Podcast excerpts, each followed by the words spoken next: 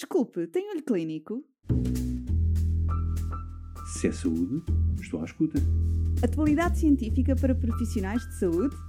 Quero ouvir. Olho Clínico, o seu podcast de discussão científica. Olá, bem-vindo ao Olho Clínico, o seu podcast de discussão científica. Este é o primeiro de dois episódios sobre o cancro da mama hereditário, visto segundo a perspectiva da oncologia e da genética médica.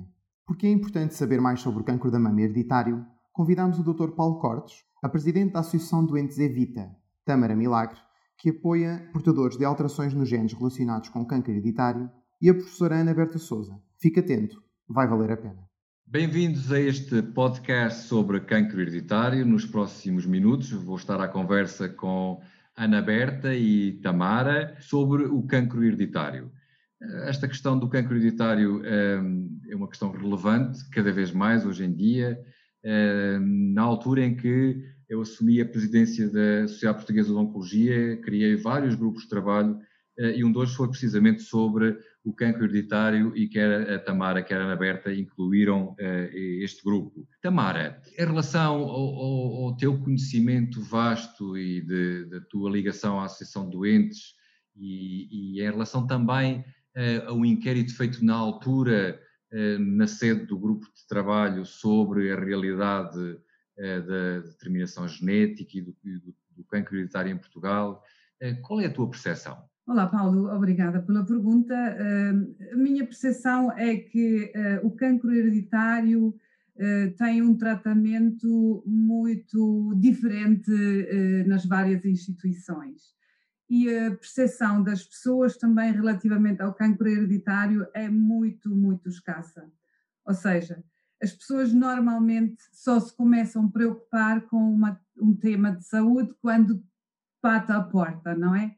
E infelizmente no cancro hereditário, uh, normalmente uh, percebemos que uma família tem uma mutação na família porque alguém ficou doente em idade precoce, isso é um, uma das características do cancro hereditário, uh, com um cancro da mama, hoje estamos a falar da mama, portanto, numa, numa jovem idade. Depois, esta pessoa doente, pela, pela própria idade precoce e às vezes pela biologia do próprio tumor, ou porque já há mais casos na família, pode-se levantar então eh, essa suspeita de haver uma síndrome de cancro hereditário mama-ovário na família. Portanto, através dessa pessoa doente, eh, pode-se chegar então finalmente aos restantes familiares saudáveis que esta, esta temática de facto é muito complexa, porque estamos a falar de um problema familiar, deixa de ser uma doença individual e alarga-se para a família uh, no total, porque a pessoa doente muitas das vezes é mãe de filhos pequenos, também é filha de pais que um deles terá passado a mutação para a filha, que ficou doente por isso, e levanta assim uma série de, de, questões muito preocupantes para a própria família. A doente terá preocupação de ter passado a mutação uh, a um dos filhos, os pais da doente culpam-se porque passaram a mutação, obviamente, involuntariamente, não é qualquer motivo de, de se autoculpabilizar, porque isso não foi nenhuma maldade, foi uma coincidência da, da natureza. A mutação passa com uma probabilidade de 50%, depende se o progenitor eh, passou o gene mutado, a cópia do gene mutado ou a cópia saudável do gene. Eh, portanto, as pessoas eh, saudáveis normalmente, e é esse o nosso maior público-alvo, não sabem ainda que precisam de uma evita ou de uma médica geneticista como a Ana Berta, que depois faz um aconselhamento uh, ao familiar doente e a pura possibilidade de haver uma síndrome de cancro hereditário. Uh, nós temos muito trabalho ainda para fazer na, na sensibilização e na consciencialização, tanto da, médica, uh, da sociedade médica como da sociedade civil, ainda também os profissionais de saúde, nomeadamente médicos de família que estão à frente de uma história familiar que muitas vezes já, já seguem a família eh, ao longo de duas gerações, pelo menos, eh, esses profissionais também precisam de mais formação e, neste momento, a nível da Europa, eh, na rede de referência europeia GenTuris, Genetic Tumor Risk Syndromes. Estão a ser elaborados também eh, ferramentas, digamos, para educação eh, dos profissionais de saúde envolvidos neste processo, que é uma, uma questão multidisciplinar, de facto. E um, estando nós neste contexto de conversa de, de hereditariedade de cancro de mama e ovário, Ana Berta, um, e tem havido uma evolução ao longo do tempo, atualmente os critérios para testar, uh, para se fazer um teste genético neste contexto, são quais? Se calhar eu começava por dizer que há dois tipos, por assim dizer, de pessoas, ou dois tipos de maneiras de chegar à situação de vale a pena fazer um teste genético, não vale a pena fazer um teste genético e a quem.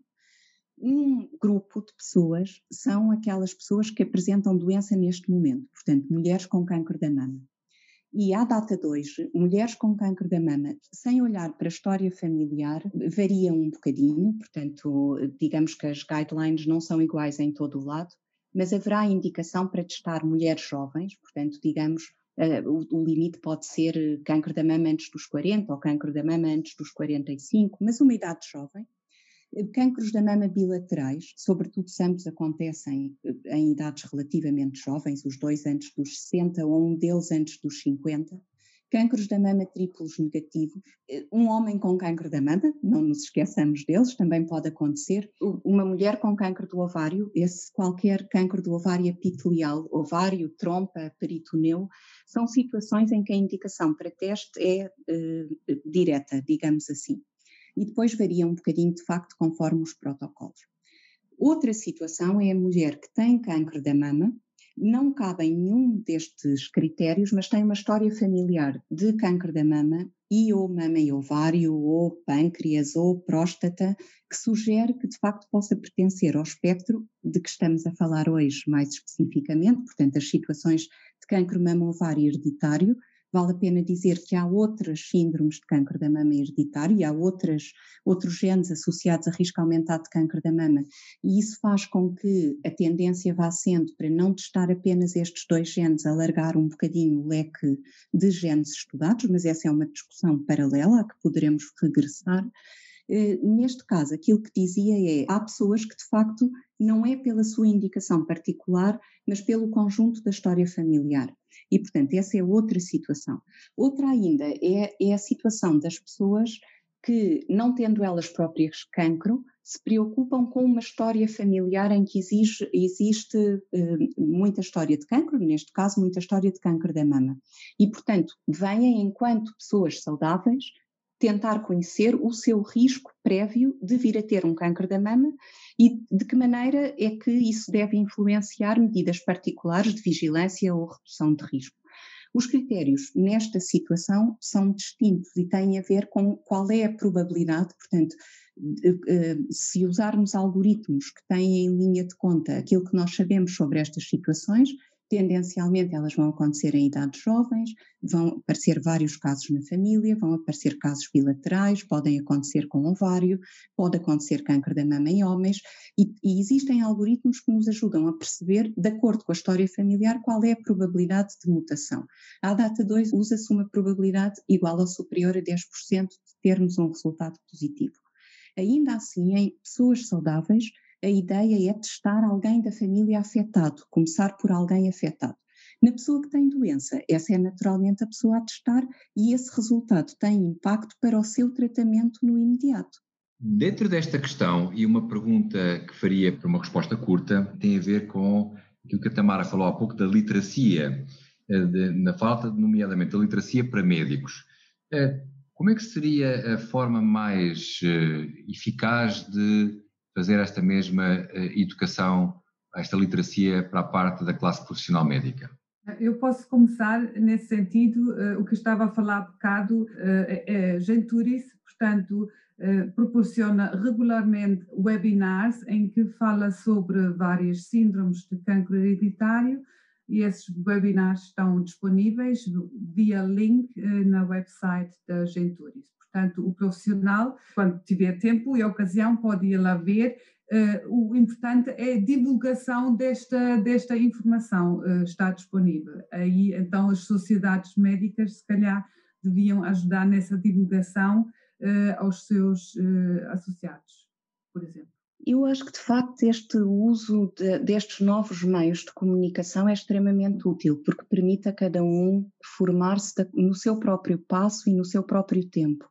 E a esse propósito, nesta área particular do mamo-ovário, o programa do Mainstreaming Cancer Genetics, que de facto foi um programa muito interessante, iniciado no Reino Unido e cujo objetivo era precisamente, havendo uma limitação dos serviços de genética, em proporcionar um, um elevado acesso a teste, conseguir eh, aumentar o leque de pessoas a quem os testes chegavam, fazendo passar os pedidos pelos médicos assistentes, nomeadamente pelos oncologistas. Mas havia a questão da formação e eles criaram pacotes de formação muito bons e, e, que estão disponíveis para toda a gente, portanto, foram colocados à disposição da comunidade médica em geral. Eu acho que isso, por exemplo, é muito bom. Agora, acho que as sociedades e os internatos eh, são também fundamentais, não é?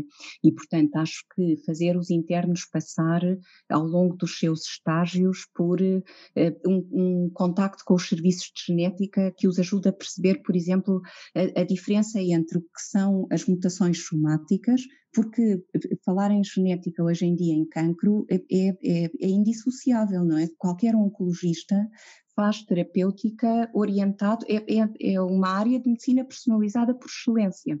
Mas é muito importante perceber qual é a diferença entre as mutações somáticas do câncer em geral e as mutações hereditárias desta situação particular do câncer hereditário. Bem, Isso este será um ponto fundamental para o nosso próximo podcast e com isto, agradeço a atenção de todos e despeço-me até para a semana. Muito obrigado. Obrigada. Obrigada. Se é saúde, estou à escuta. Atualidade científica para profissionais de saúde? Quero, Quero ouvir. ouvir. Olho Clínico, o seu podcast de discussão científica.